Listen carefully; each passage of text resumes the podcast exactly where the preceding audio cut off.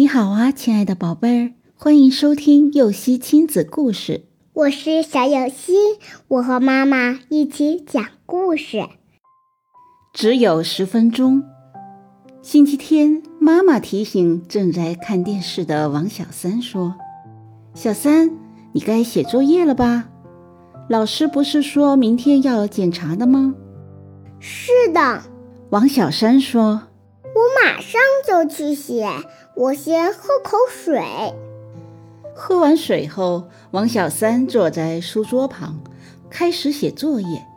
刚写了一会儿，忽然说：“哎呀，肚子好胀啊！我得去上厕所。”上完厕所，王小三又写了几个字。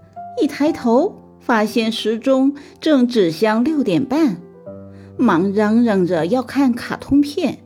还说不让他看卡通片就不能专心写作业，妈妈只好答应他的要求。卡通片看完了，王小三回到书桌旁，拿起了铅笔，但又忽然想起一件事，就匆匆忙忙地拿起电话打给自己的同学：“喂，李小四吗？听说你今天和刘小五闹矛盾了。”刘小五很难过，看着打电话的儿子，妈妈无奈地对爸爸说：“看看你儿子，总是难以进入学习状态。就算是我逼着他学习，他也总是想三想四的，不能专心。”爸爸放下报纸，想了一会儿，说：“我有办法了。”王小三，爸爸忽然大喊一声。王小三吓了一跳，猛地放下电话，问爸爸：“爸爸，怎么啦？有什么事？”爸爸大声说：“战斗马上就要打响了，你面前的敌人就是你的作业，你必须在十分钟之内消灭他。”在这段时间，你没有时间喝水、上厕所，必须全力以赴，否则就会被敌人干掉。怎么样？有没有信心打败敌人？有。